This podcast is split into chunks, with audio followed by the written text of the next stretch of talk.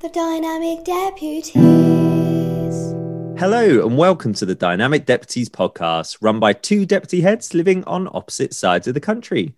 Steve, it's just the two of us again today, and we wanted to start by saying how much we've appreciated the feedback about the previous episode we did as a duo. Hello, everyone. And yes, Russell, the episode eight scaffolding strategies really seemed to resonate with many of you. We've had loads of people get in touch, to tell us about the strategies they've been trying in class. We really do love hearing about how our podcast impacts your practice in school. So remember, you can contact us on Facebook via the Dynamic Deputies Facebook group or on Instagram or Twitter at Dynamic Depths. And before we get going, I should also note, Steve, that this is our first episode to be released since our book has come out. It's called Talking Teaching with the Dynamic Deputies Inspiring CPD for Every Teacher. Now, if you've bought a copy, thank you so much. We're really grateful. We've started receiving some lovely feedback from teachers of all backgrounds and experiences, which is really lovely. So thanks so much. Thank you. Now, for today's episode, we're picking up on a theme that has crept into many past episodes, a recent blog I wrote, and it is also something we discuss in the new book. That's right, Russ.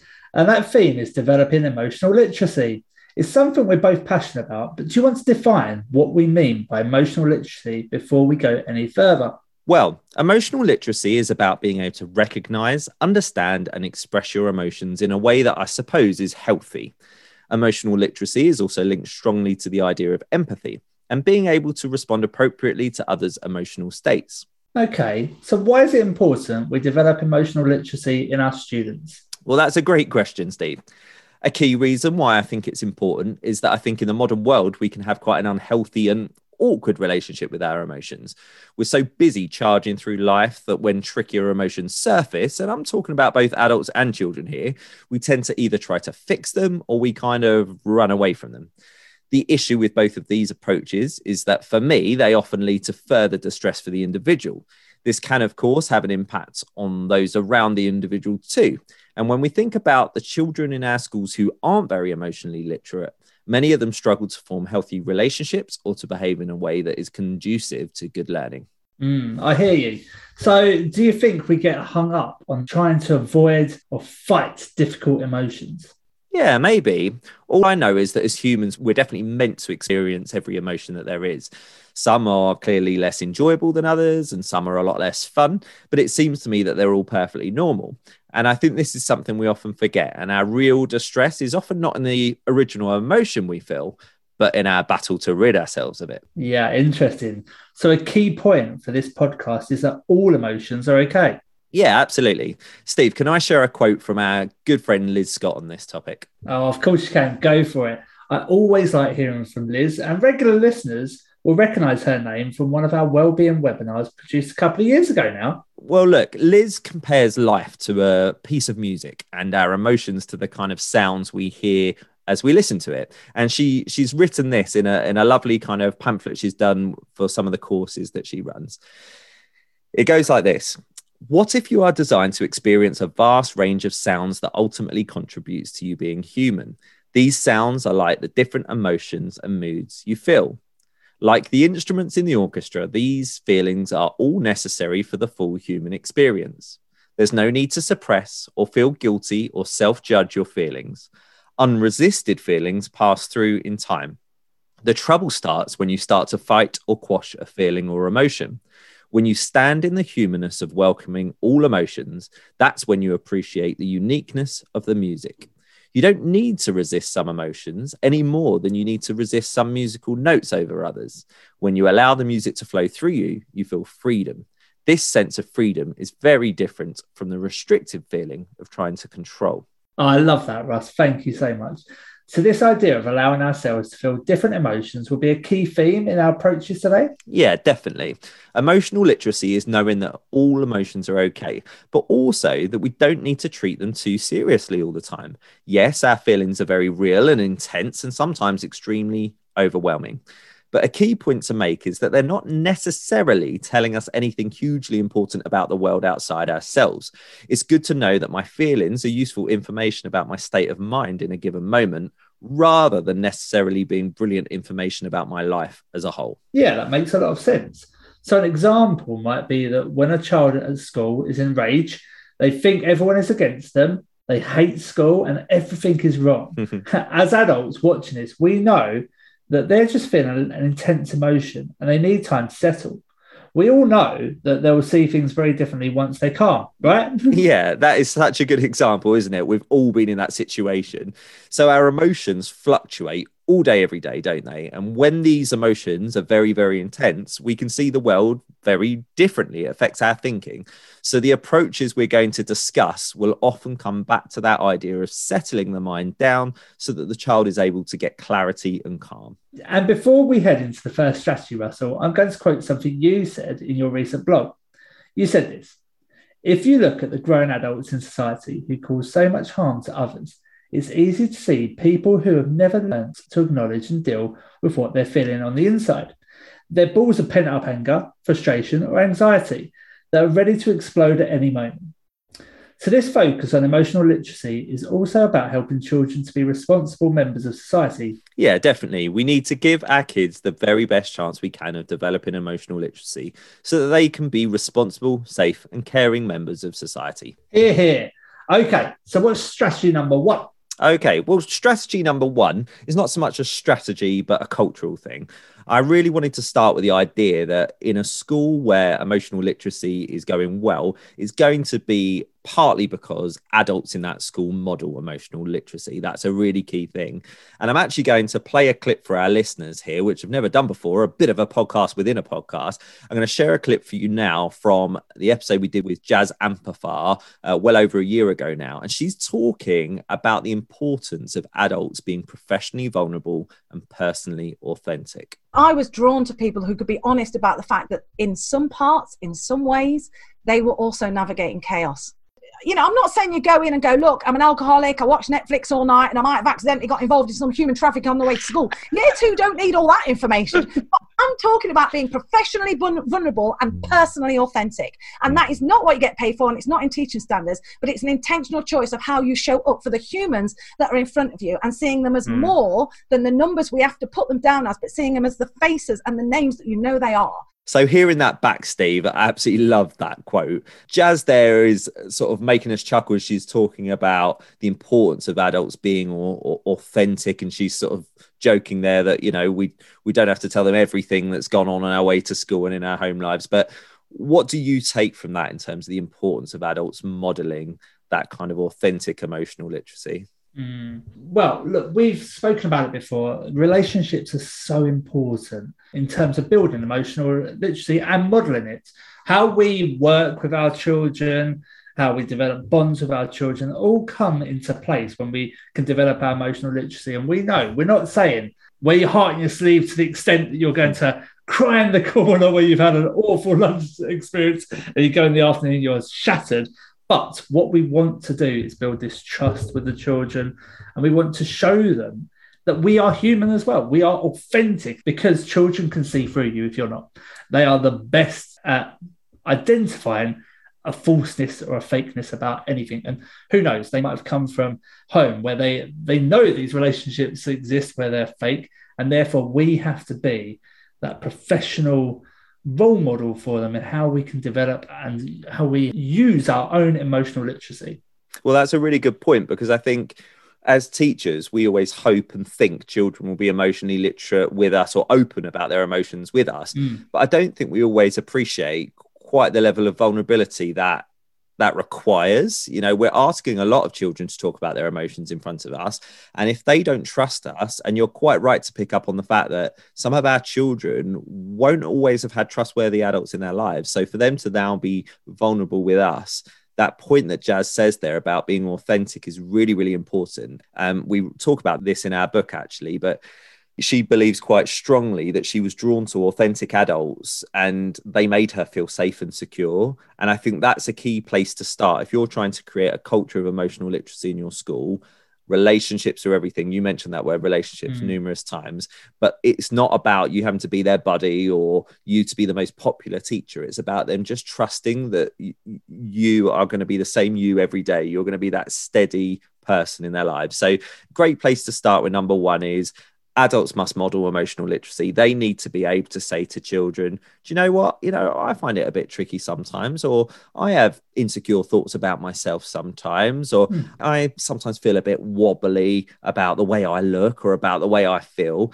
And, you know, you're not going into great depth there, but you're just showing children that you're a real human. And I think that's not a weakness, is it, Steve? No. And we need to think where will children actually see emotional literacy modeled to them. If they're not seeing it at home, we are their next port of call. So mm. there's no harm in doing it at all. Actually, it's amazing practice for children to see it in the here and now at school. So let's look at number two. Um, number two, again, is actually a cultural thing rather than a single strategy. But if people are listening to this and thinking, how can I really launch this whole school or improve this whole school? Number two is start young. Now, we did a wonderful two part podcast, first one with mm. Graham Andre, and then with Graham Andre and Nic Ponsford talking about gender equality. And if you haven't listened to those, Gray did a documentary called No More Boys and Girls with the BBC, where they really looked at some of the gender differences um, that are created by the way we run our schools and society as a whole. But one of the discoveries Gray made during that documentary is that his boys had really underdeveloped emotional literacy and their vocabulary for describing emotions was like tiny. The only emotion, can you remember the only emotion they could really have a describing word for, Steve? Anger? Yeah, it was just anger. Like that was about all they could describe, um, where girls could describe that full array of human emotions um, much much more eloquently as well as that he makes the point in the podcast that stereotypes about boys and girls are quite fixed amongst the children by about age six. Mm. So they've already made their minds up based on the influences of society and school and their peers. So we've got to do a lot of this work around emotional literacy and not allowing those gender stereotypes to form really early on. And I don't know what your thoughts are about that, Steve. And you're also looking at this now as a parent of a two year old, I believe. Absolutely. And do you know what, Russ? The thing that strikes me is that with technology how it is around us and this free flow of I can just see um, on programs the shouty nature in programs, and there's a general anger. Don't get me wrong; I feel like the pandemic has heightened this somewhat, but but there's all this going around them, and yet we look at our small minds that are growing into these tiny little people, and there's never a better opportunity to start so young. Not just boys, boys and girls, just let's get it out there and let it be known and break down these barriers so early that we can avoid the gender stereotypes and we can we can develop and mold children and support them through developing their emotional literacy. And like I said, I've got a two-year-old. I'm so acutely aware of it now mm. as to mm. how what she's going through as a, a tiny person who's been born during the pandemic and come through, and how we can help model and develop her own emotional literacy.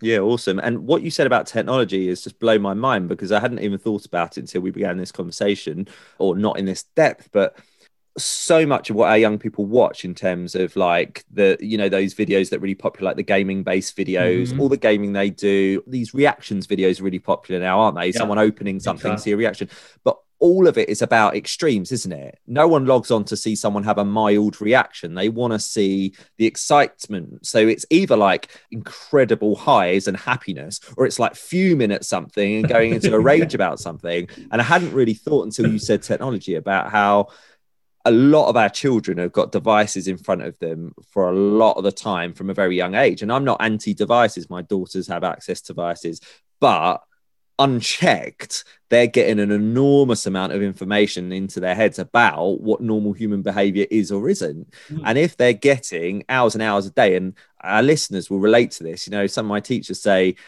their kids go off for the weekend saying, I'm just going to play on my Xbox, PlayStation all weekend. So they're not got that moderation.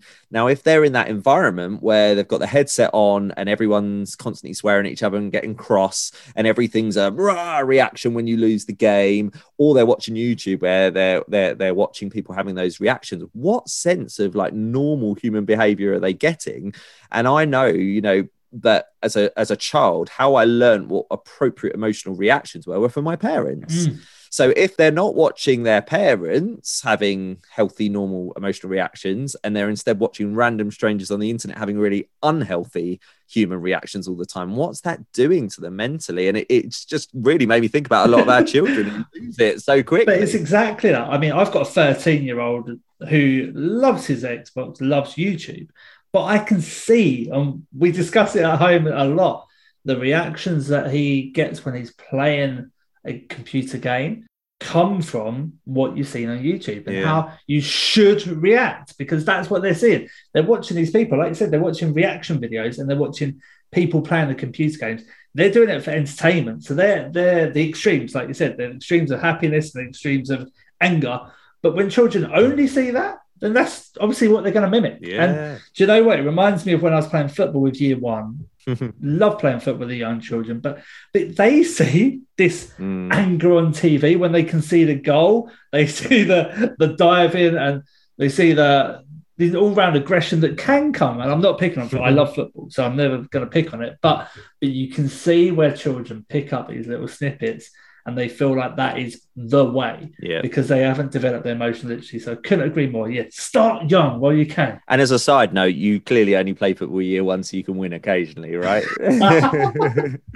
Uh, but no, you're right. Coming back to the serious point, it is about you know those impressionable young minds, and I, I I feel you can do this without a male in a school. So I don't want to be making some big lofty point about men in schools here, right? But Like when I go down into nursery and reception year one, and, and I'm doing a lot more of that in my role than I ever used to when I was an assistant head or, or still class based. And I love it. Like, I mm. absolutely love and just admire the work our teachers do down in the early years in Key Stage One, right? So I'm down there as much as I can be relatively these days.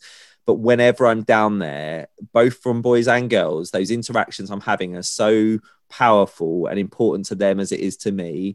And I see how I can role model that emotional literacy coming back to point one with those young children and that those for some of those boys that find it hard to express their emotions to see me a gentle caring nurturing male when they might not all have that in their lives I really do believe that's important. But it's not just about the role models it's about the imagery we're giving them it's about the conversations we're having about things like technology it's about giving them the words to express those emotions really young and we'll come on to vocabulary later steve but i do think Yep. sometimes when we see a child in distress and it can be like uh, or like a particularly a boy getting angry and that happens in graham's documentary doesn't it when the boy tries to hit the thing with a hammer and he has and and there's a moment where it's quite it is funny to watch on on screen but graham is this sensitive teacher that sits down with him calmly kind of co-regulates and he helps that boy to talk through what emotions were going on and the frustration he gives him the words he needs. Mm. Because the reason he's having what we would call a tantrum in that kind of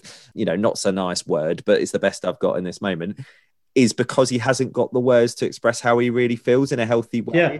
And you know graham's given him that in that documentary and it's really beautiful moment where he just sort of sits i think on a haystack just talking to him about about this. So yeah we must start young and we have to that comes hand in hand with the modeling we've got to show them what healthy emotional vocabulary and talking Mm. looks like equip them with the tools, isn't it? Equip the children with the tools. yeah, absolutely. So let's go on more to tools and and approaches and thinking about the way Graham sat with that boy and just listened to him and co-regulated with him. It takes me on to my third thing, Steve, which is actually the power of listening. And we talk a lot about Liz and Stu. I quoted Liz earlier. They're a couple who work in this world of well-being and who we do a chapter in the, the book about and they feature on the podcast a few times. So we, we, we go on about them a lot because they're great. But they talk about the power of listening for well-being. So when I'm around another adult or a child that's in some sort of emotional distress, whether that's sadness, anger, or whatever, a kind of a natural reaction we all kick into doing, Steve, is to try and fix their problems for them. And I'm just curious from your point of view, when you are in distress or stressed or wound up, how does it feel to you when someone goes about trying to fix you or your emotions or hit you with loads of tips for what you need to do to sort that thing out? What's your reaction to that? You know what, Russ? I think your language you just used then, you said, hit me with these tips. it is overwhelming, isn't it? It Mm. can be really, it's time and a place for everything. And, Yeah.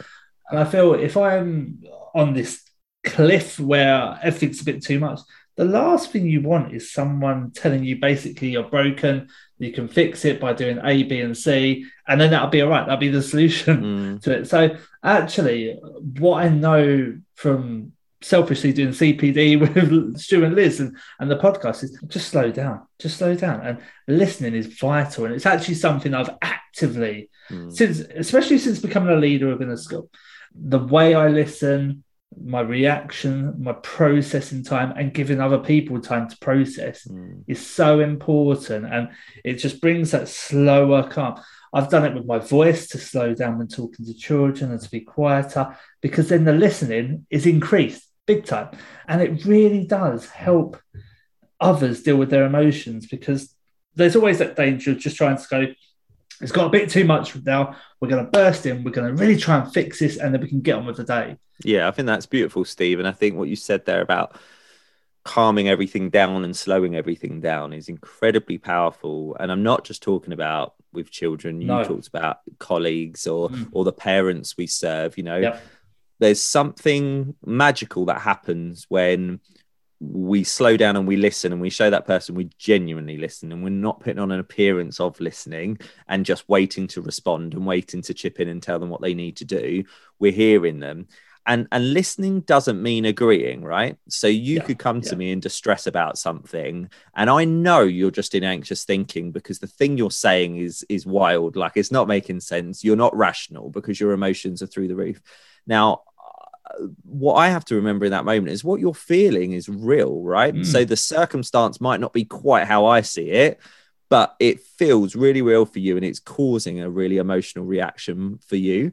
Now, if I try and fix that thing for you or, or debate with you right now about how you're right or wrong, I, I think we can both see how that's going Yeah. if I dismiss your perspective as silly because I don't agree with it, that's also not going to go well. Mhm. If I don't say a lot, but I show you I'm really listening and I tell you that what you're feeling's okay and that I understand it, it's much more powerful because I give you the space to see it clearly for yourself. And, you know, that's when we talk about that lovely phrase co regulation that I used earlier with Mm, Graham and yeah. that boy there's an incredible power we have a, as human beings in helping others reconnect with their well-being. And coming back to liz and stu when they talk about listening for well-being it's because they believe that every human being and i agree with them has the natural resourcefulness and resilience they need to navigate through tricky stuff. Now if we see that in the children we serve we will deal with them we'll deal with the circumstances and, and their emotions in a much more um, healthy way for them i think. So instead of going about trying to fix them we listen for well-being. We allow a, a safe space to talk about the way we're feeling. We show genuine empathy and we we comes back to the authentic self we were talking about earlier. Yeah i yeah i felt that way too before. I know i know, I know what's going on for you right now and before you know it we've we've helped that person to reconnect with their natural resilience and their natural resourcefulness which all kids and all adults have in bags. They just lose sight of it when they're in distress. So i would just say and and uh, there's something i feel like we could do a whole other episode on steve or or you know i Mm. really encourage people to look at the chapter in our book on well-being because it talks a bit more about this. But listening is a is a beautiful tool for developing emotional literacy and and when we we're too quick to jump in and and tell children what to think or whether their emotions are right or wrong it, we just close down emotional literacy so yeah if we want that to be open we've got we've got to listen Can I just add, Russ? Yeah. That actually, when we think about listening, again, we're quite privileged in a education setting because at home, the children or the adults that we're listening to may not have been listened to Mm, effectively in another environment. So actually, us listening for well-being, that could just be the moment that person can hear themselves as well. yeah And from that, you can develop a resilience within yourself and an understanding of what's going on yourself as well as with the person in the room. Yeah, really nice. Thank you.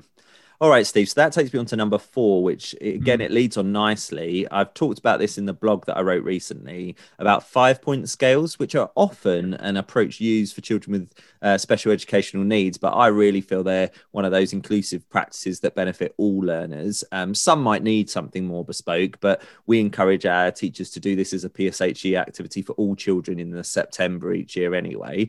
But basically, the, what a five point scale is is is very simple. Um, and they they can look slightly different. In our school, the way they look is it's a table basically, and down the left hand side are the numbers one to five, and we use one to represent the very calmest of emotional states, and five to be that very you know heightened state whether that be anger or sadness or, or, whatever that looks like for the individual. We then encourage the children to draw or pick if they're doing it on a chromebook an emoji that represents those five things for them and that in itself's interesting because you get kids that actually number five is a, an anger face with fire coming out of their head mm. for another child that's tears because actually mm. when they're at that state what that means is sadness not anger and then the next column along from that, so we've got the numbers, the emojis. The next column along from that might be uh, my body clues. So getting children to tune in to the fact that they normally have a kind of a physical response to emotions, then it's quite healthy to spot those. And this is something often we don't discover into our 20s 30s 40s steve before we, oh right every time i get a tightness in my chest what's what's going on for me? I've never noticed. I've been walking around with that like like it's normal. So we get children to tune into that and and again that takes some adult modeling. I remember doing this with year six and saying so actually that is a physical symptom for me of anxiety. I get this like chest down to tummy. I get the kind of nervous butterflies but then i get this tension in my chest and then another kid goes, Oh, all right, I've realized I twiddle my hair when I'm nervous. Or another one goes, Oh, I chew on my fingers. Or someone else goes, Oh, I, I wiggle. And actually, that's really healthy for two reasons. One, you're getting the kids to tune into those physical responses, but you're getting empathy between them because they're kind of turning and they're going, Oh, Harry twiddles his hair when he's anxious. Like, I can be a bit more understanding about that now. So that's the next column. And then the next column along is just, and I, I would say to people, approach this column tentatively because it's not about one strategy for every situation but it's in that column is it's what can i do? You know and and and i encourage teachers to have a really healthy conversation with children about as you're recognizing those signs that you're fluctuating up and down, this isn't a to do list that will work every time that you follow in this particular order. But are there certain things you know really help you as an individual? You know, is it taking some deep breaths? Is it talking to somebody? Is it writing my feelings down? Is it getting out for some exercise at play? Is it eating something? So we have a bit of a discussion and children kind of populate this column with those things that they might be able to do. And it's about preventing that escalation up to five because clearly once we get to five it's tricky. You know you're talking emergency plans for some kids there in terms of what we're yeah. doing.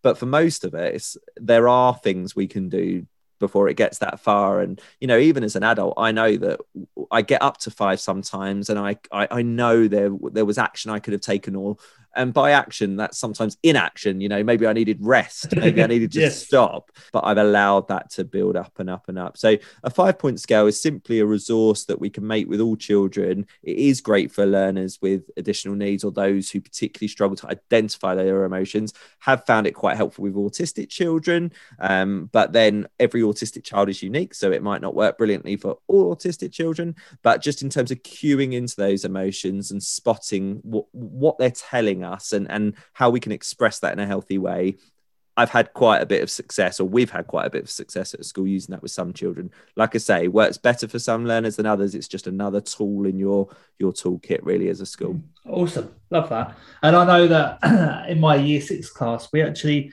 trialed and piloted everyone having a simple five point scale on their table, laminated copy, whiteboard pen, rubber, and then between the coming in the morning, they would just do a tick or a dot, however they wanted to. They would let you know where they were on the scale.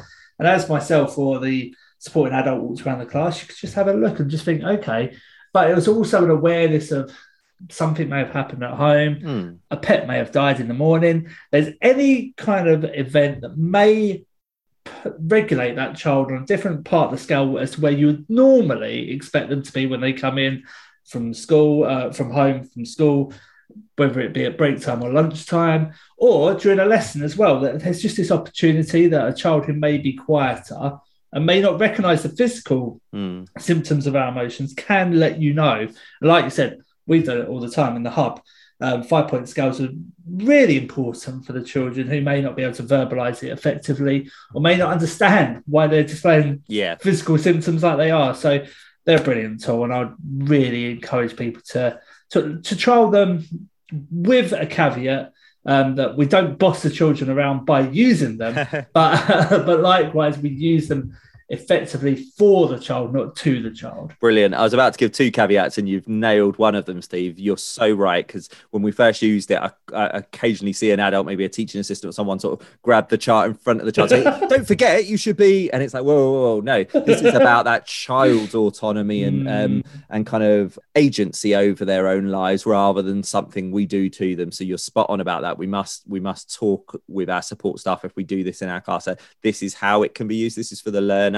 And the second caveat that I'd say, Steve, is just because I love what you said about them just like letting you know where they're at, but also having that healthy conversation about the fact that going up and down is normal as well. Yeah, because you're four or five doesn't actually always mean we need to change or fix anything. It might be that what you need to do right now is just let it be, Mm. and it and, and it will it will come back down. So yeah, I think that's really important. All right, so that's number five. Uh, number four, sorry. Number five, Steve, is talking about just vocabulary, developing emotional vocabulary. And, you know, I, I, there's two points that I kind of wanted to touch on here. What you might find as you develop emotional literacy as a school is that the first thing is you get kind of shorthands you find yourself using as a school or amongst staff, for example. So, when we began doing some work with Liz and Stu, they would use this analogy that we quite liked of red and green glasses. And all that meant it was a really simple shorthand to represent the emotional state you were in at any given moment, right? So there's more than just red and green glasses, but using those two extremes, Mm. you know, there are days I come into work and for what whatever reason, Steve, I'm just not seeing the world particularly positively. Someone can say hello to me, and I still feel grumpy. I, you know, every everything's seen wrong. I see the bad in everything, and I know that's about my emotional. Yeah, I've, I've met that Mr. Pearson. Don't you worry. That's about my emotional state. It's not that anyone else is doing anything wrong. It's just where my thinking is. So we call that red red thinking or red red lenses. You're wearing your red lenses. And then there's that green lens is the opposite end, like we're seeing things for what they really are, not necessarily rose tinted or anything, but just we're seeing it for what hmm. it is, clear, settled. And when Liz and Stu explain this to us and just the power of our thinking and how it affects our emotional experiences and how it affects how we perceive life, staff naturally found themselves starting to say this and, and say it to each other i've got my red lenses on today. Now it didn't mean that anyone needed to fix them. They might need to listen for well-being. It was just a way of letting someone know in a healthy way i'm not quite right today so if i'm a bit short or not as warm as normal it's not personal. This is just where i'm at today. And um, you know i know some people have used that in conversations with children. I wouldn't say that's school wide at my school but I, i've used that with children. I've heard staff refer to that terminology with children. I would say vocabulary like that's really helpful or, or metaphors Mhm. like that for helping children to to see see how their emotions fluctuate. The other one that I wanted to throw open to you, Steve, was just through the subject of English, actually, in terms of how much emotional vocabulary comes out through reading and writing. Yeah, absolutely. Uh, and this is a way that children relate to characters within a book. And that's why the books that we share as a class and as a school is so important because there's nothing better. We'll know it as adults and as children when we read books, we can relate to characters in it. So if we are looking at developing vocabulary, whether whether it's in our writing, whether it's in our reading, and just generally within our curriculum and our English curriculum, then sure, we need somewhere to go to. So exploring character profiles, exploring journeys a character takes are so important.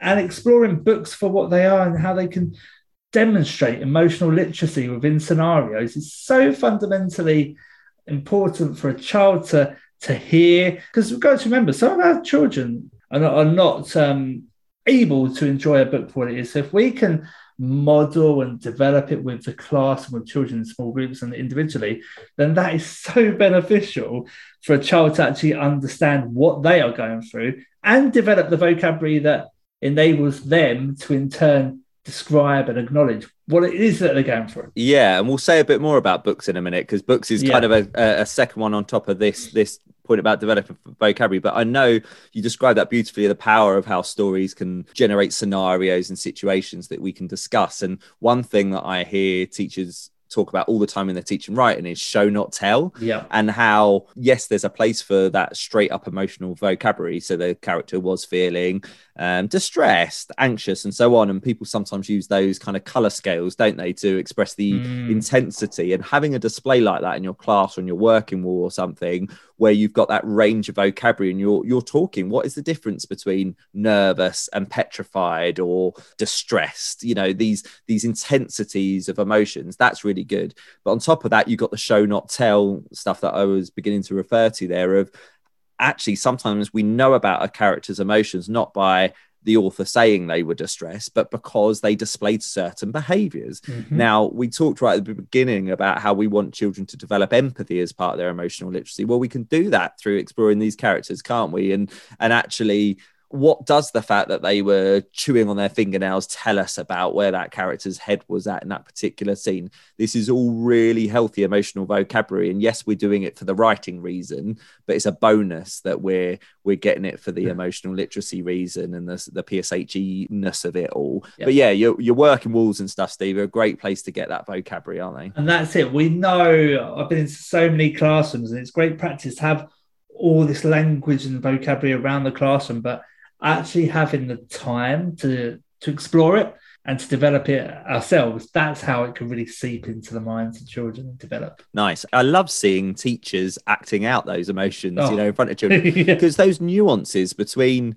a word like anxious or distressed are, are, mm. are, subtle. So having adults that can explain those slight differences to children, mm-hmm. I always think of the film Inside Out and how yeah. you know it's really a film about it dawning on a child that life isn't black and white, and there's yep. these incredible range of shades uh, uh, of emotion that exists between just those four or five main ones that her brain used to kind of deal with and I think that's that's a big deal for a child, at, certainly at mm. primary school and up to upper primary school, to get their heads around. They're they're realizing life's a bit more complicated and nuanced than they once saw it, and emotions are much more complex. But equally, it flows into secondary when we're hit, having children hitting puberty and their emotions are all over the place. Yeah, having a a reference point is so useful. So it really can develop across primary, secondary, and beyond. Yeah, brilliant.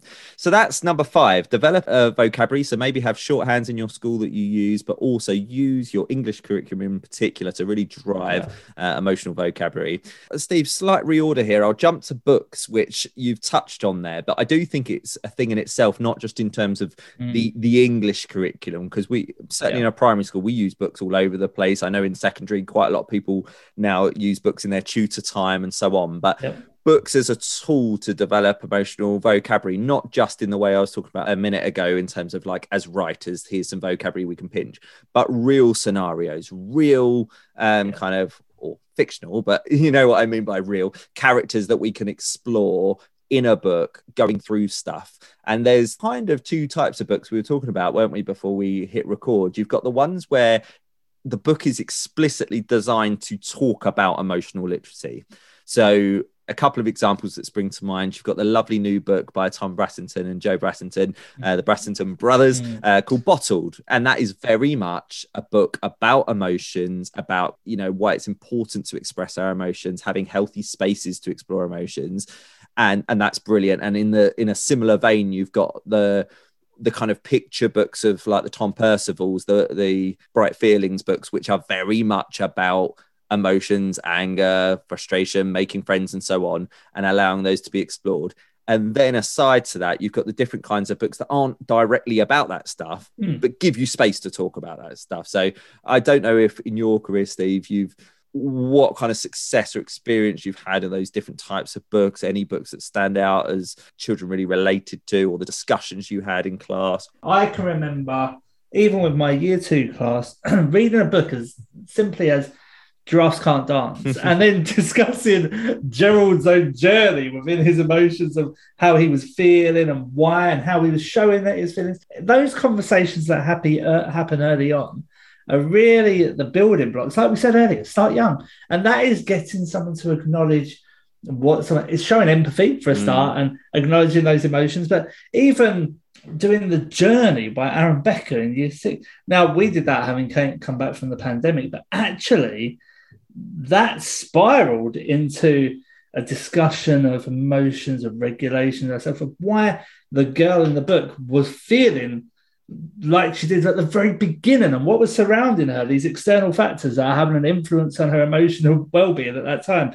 So it really does show that subtly, there are so many books out there that can do this. But just like you said, like bottled, you can have an in your Facebook that does exactly what it needs to as well. So a lovely balance. And do you know what? This is why the blending of a curriculum full of free flowing books is so important. Yeah. And it just it really enhances the development of the class and the school. Like Russ, I know you read books in assembly, right? So yeah. surely you've picked some there where you've got got some triggers for discussion. Absolutely, yeah. So we have an assembly curriculum essentially of of it's a two year rolling curriculum where we'll explore kind of twelve authors over those twelve half terms uh, in the two years but yeah, they absolutely link to, in our case, our values. But that that's things like friendship and excellence and teamwork and so on. So you've picked books or authors that give you that space to explore those themes. And yeah, I think you know that's wonderful, and it's wonderful for children sometimes return to those books. You know, they'll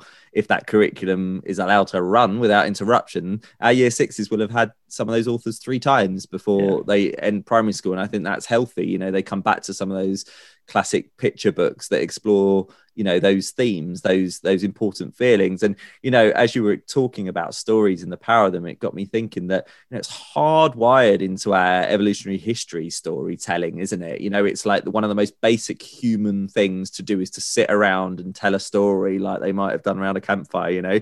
So when we share a story there's an incredible communal power in that in that we're all connected on that one theme and that one event that's going on and it's the reason you can be stood there at the end of the day at 310 with tears in your eyes as as you finish the novel with the kids because there's it's it feels so real you know the emotions are so real you're connecting yeah. to some really deep human stuff there so your story curriculum which goes beyond your english curriculum that's your i yeah. mean since we've brought in more of a reading instruction curriculum okay that's part of english but that's given us scope to put in so many more books that we weren't in our main sort of english writing curriculum then the story time at the end of the day and so on so yeah books are incredibly powerful and steve that takes me nicely on to strategy 7 which is actually is a it's not so much strategy but it's a curriculum area which your pshe curriculum yes. and books are brilliant within that but they're not the only thing we can use now just the main point we wanted to make about the PSHE curriculum is it is a safe space within which to talk directly about this stuff. And we did an episode a good year and a half or so ago. So lots of you won't have necessarily heard it if you've you've started listening in recent months uh, with a wonderful lady called Lucy Markovich. She's a PSHE specialist. So do go back and have a, a listen if you're interested. But what she talks about in that episode is how PSHE gives us a lovely space to distance tricky issues and emotions from children in in the stimuli that we use. So instead of being like so now we're going to talk about bullying and this is the issue we've got in this class which whoa you know straight away far too intense she talks about the power of stories and books but she also talks about puppets. She talks about films. Yeah. she talks about different characters made up scenarios. And uh, yeah i know steve you said over the years your attitude to PSHE has changed. Like you see it so much more valuable now than you used to. Yeah, absolutely that because uh, I can remember NQT years into my uh, ECT and beyond, like early years. Uh, PSHE was a bit of a bolter, mm. and if if you missed it, uh, because you'd have a twenty minute circle time or a PSHE mm. assembly in class, then it didn't always feel like the end of the world. But actually, developing my own practice, looking back, I feel kind of guilty that that was the the way it was um, in my early years because I should have given it the time. And when you can know now what we know about emotional literacy and how, how there are so huge building blocks mm. for children, then you think, oh, why did we not give that the time it deserved? And actually, not what the subject deserved, but what the children deserved themselves, really. Can I ask you a question, Steve? Did you find, because this is a reflection, like I have some of that same guilt, like about maybe not having given some of that stuff the time that it deserved. And I know part of that is the pressures upon me and the curriculum demands and so on. I'm sure that's still the case for teaching um, staff out there. But one thing that I did used to notice when I was full time class based was a real correlation between when I had neglected time for PSHE, both in terms of the as a proper curriculum area and then also those impromptu PSHE conversations you spread across your week. When I neglected that, I really did see the teamwork, the emotional literacy, etc., go downhill in my class. Like I, Yeah. I, I realized, oh, now I need to do a circle time, but I was doing it reactively rather than proactively. Was that just me, or did you used to spot that sometimes? No, you're totally spot on. It just showed the the impact it could have, and that when it was neglected, you're right. Uh, it was kind of a missing cog to the machine that was Mm. running within the class. And hey, I even remember, uh, sure, it's a bit reactive because Ofsted were in. I was just about to go into a lesson. I spent all break time prepping. It, it was beautiful. Everything was ready. the children lined up the door. Two of the girls had a massive falling out, huge spat. And I thought, do you know what? I can't let this just go without being uh, unsaid. Inspectors at the door, they've come in just as I've got the children's carpet to resolve it. Think, ah, panic bells in my head. But actually, in sitting down and having the conversation there and discussing, not even uh, between the girls, it was the whole class sat around and we all fed into a short, it was no longer than 10, 15 minutes um, of time, but that's when we could give time to these kind of areas. But it was necessary for us to move forward and to help and support the girls who just had a spat, but weren't sure how they were dealing with um, issues beyond just the friendship as well. And it kind of built on what we had subtly learned in PSHE without being so forthright, that actually just taking that time and acknowledging it and discussing and, and not trying to fix, not at all. We weren't fixing Yeah. the issue. We were just providing insights. They could hear themselves and then it flowed a lot nicer. But you think there was opportunity there to to be real panic alarms and just sit there, tell them, Ofsted are at the door, you've got to do this, you've got to this, say sorry to each other, move on. But it couldn't be like that at that moment. That's beautiful. I think in, in our book, sorry, I know it sounds like I keep plugging the book, but it's because it's it's fresh in my mind and we've been looking at it a lot in, in recent months. You do refer, Steve, to how your class felt like a little family to you. And the way you've described that was like a family. Like if, if my daughters have a massive tizzy, uh, sometimes we'll let it slide, but sometimes it's like, we need to sit down and talk about this. This isn't right. So actually, in the same way that I would do that in my own home, I would do that in my classroom, certainly as a primary teacher. I'm sure in the there are times where we do need to park it and say, actually, it's learning time now. We'll come back to that later. But you know, we are a family in, in a in a school environment. Uh, it does feel like that, and we do have to have that professional like trust and respect for each other. So Mm. I think that's really that's really beautiful. But yeah, if we if we neglect the proactive, we'll only be doing the reactive Yeah. stuff with PSHE. Yeah. So the making those time for those little chats, and you know, I find it's in the littlest things. It's kind of just as they're about to go out for lunch, reminding them be kind to each other today, or you know, it's your day on the whatever equipment today remember this is how we share you know it's those little reminders that you just plant those little seeds of goodness And do you know what, Ross? You're so right because I remember having a conversation SLT and saying, why does it feel like we're just putting fires out? Mm, And it was that we were being reactive instead of proactive in our vocabulary, in our language. Like you said, just a quick reminder be kind out there today. yeah Uh, it can go so far. It can just be that little moment they need. Oh, yeah. Yeah. And it's not to say that they won't be kind, but it's just a, again, an acknowledgement of what you can be. it's about setting out your store and your standards as well isn't it Yeah. Yeah. coming back to the point about the curriculum itself, you know, if you're still mapping out your PSHE curriculum or deciding how it's going to look, or maybe you're using a scheme, hopefully within that you've built in these ways of the learning being a bit distanced from the children themselves so it's not always about them you know and we've we've found this has worked really well in some of the units we've had where we have every every unit for each year group has had a stimulus whether that be a book whether that be you know we link it to our values. So we've got a whole thing coming up on teamwork next half term. And and becky my assistant head has planned that around successful teams that exist out there you know whether that be from sports or whatever else. And that distances it a bit because it allows children to look at another team that's not our class. What were the features of that team that were successful? What Mm. enabled them to uh, achieve and collaborate? Okay now let's bring that back to us. What does that look like for us in our class and our school? So yeah i think distancing things initially allows that safe space to talk about emotions Awesome. so, Steve,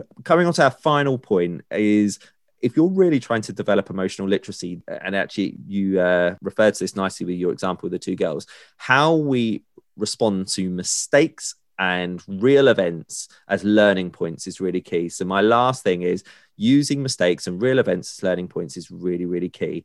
Now, there's a bit of a caveat to this, Steve. So, before I go into the caveat, just to say what I mean by this is in a school environment, however good our curriculum, however good behavior is, things are going to go wrong sometimes, right? Someone's going to dysregulate, or there will be a falling out between two friends in the way you described, or you know there will be some tension between a pupil and, a, and a, another pupil or a teacher whatever things can go a bit wrong but what's really powerful for me is what comes after that like how is that made better? How do we move forward from that particular event? And this isn't about making a bigger deal out of things than it needs to be. Sometimes we're moved on within 10 seconds and kids forget things super quick and in which case fine. But i'm talking about where things have perhaps gone that bit bit more wrong and they do need addressing in a bit more of a way do you find the time to address that is always right there in the moment or do you sometimes feel there's a bit of time needed? I think circumstances can dictate in that one but i i mean i know what i like to do and i like to do it in the moment if if at all possible but take each person as they come and each circumstance as it comes. But yeah sure i think if it can be dealt with and we can learn from it in the immediate, let's try and do that because, like we always say, every day's a new day, etc. Then you don't want to be lingering over a mistake mm. into a learning point. You kind of want to resolve where you can. And I think one thing I, I, just want to say this comes back to that authenticity as well, doesn't it? Um, knowing that we're all human, we all make mistakes, we can learn from them.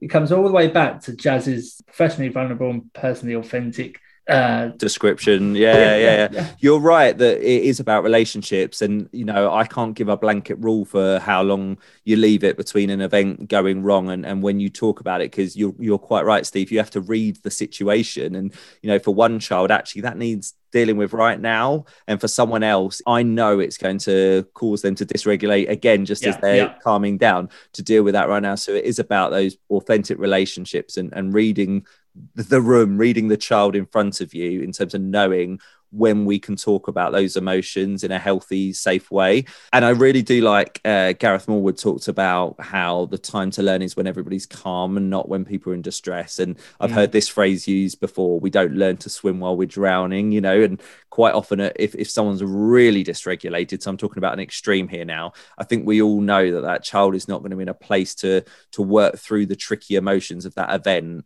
straight away and and we do have to be a bit careful because sometimes they can appear like they're feeling calm and then we just escalate it back up again by trying to tackle it there and then I guess because in my job I do come across some of those children that dysregulate at the extreme. So I appreciate this isn't advice for every single child, but I found myself using this phrase um, with a few key learners over the last couple of years, and it's this idea of a fire. You know, I, have came up with this when working with a lad who was wonderful, but if something went wrong, it's like the, the whole world's gone wrong now. Like the rest of my day's gone wrong. Like I'm throwing it all away. And I just said to him one day, I don't know where it came from. I just said, look, if my house was on fire, but like just a small fire in one little room, what would you get me to do? And he's like, well, you'd have to put the fire out. And I was like, okay, well, what you're doing is you're setting fire to the whole house. So what you're doing is taking that fire and spreading it into every room. You're basically saying that one bit's gone wrong, so the whole thing needs to burn down. And what I'm saying to you is we can put that fire out, we can repair the damage, and we can still have a great day. And that is a really big learning point for some of our learners to get their heads around coming full circle to that point about reaction videos and yeah. you know gaming videos where you throw your controller across the room and storm out your bedroom.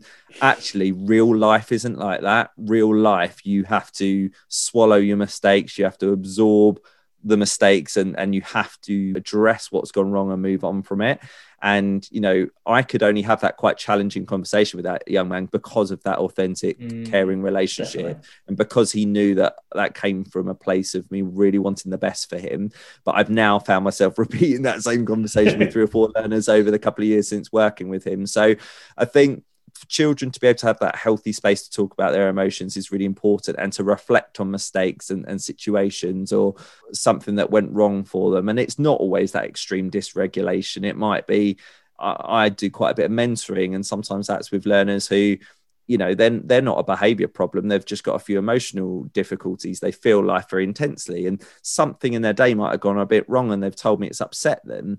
And just us being able to say okay so what's going on there? Let's just talk that through. In that really calm healthy way is enough for them to be able to learn from that mistake and then when it comes or that or not even a mistake but that issue or that event and know that when that comes around next time i've got i've got the tools i need. But yeah I don't, I don't know what your thoughts are on on mistakes, Steve, and how we use those in the classroom. Because I'm also talking about this as a deputy head that does a lot of pastoral work and takes kids for chats. The busy everyday teacher doesn't always have time for those chats. But in your classroom, how might that look? As a classroom teacher, I was always uh, we learn by making mistakes. We always say a football analogy is that in defeat you learn the most about your performances and how you can get better. So, so having a classroom where mistakes are uh, accepted. Uh, everyone acknowledges that you'll have a mistake. Uh, mistakes as plurals. Mm. You shouldn't be afraid to make a mistake. If you're, you always want to be on the edge and in that zone of. Even when you're doing work in books, I can think of children reluctant writers because they don't want to make a mistake. But if it that can then lead to dysregulation because children avoid wanting to do it. But if you're of a culture where sure mistakes are fine, they they can be useful to us in developing ourselves as a person as a in, in our education as well then hey we've just got to be accepting. Now having children that know that other children will make mistakes as well is pretty important. I mean i've worked with some children in my class that can dysregulate to the highest degree. And actually, children are really empathetic to it as well. Mm, awesome. Well, Steve, it's been great chatting through some different approaches and cultural aspects of how we can develop emotional literacy in our schools. Please do reach out to us if you've enjoyed this episode. Steve, we've now surpassed, way past now, 100,000 all time listens for our podcast. And that really does feel amazing, doesn't it? That is incredible. Thank you so much. And we want to thank everyone who listens regularly and ask that please take a moment to leave a nice review or a five star rating on whatever podcast provider you use. It really does help our podcast to gain new listeners when you do that. Thank you. Yes, please. So, if you do feel inclined, please do treat yourself to a copy of our new book, Talking Teaching with the Dynamic Deputies, which we're really proud of and we're starting to get some nice reviews for. Now, I'm going to leave our listeners, Steve, with one more quote from Liz because I think it's it's lovely. It's this: Our emotions are a bit like the weather. Sometimes our emotions are wild and unsettled. Sometimes they're warm and sunny. Like the weather, our emotions naturally shift and change. They are not designed to hang around. When you understand your moods are like the weather, then you wait for the storm to pass by. The more you become curious about these passing thought storms, the less debilitating they are. Thank you, everybody, and we hope you have a fantastic week ahead. The Dynamic Deputies.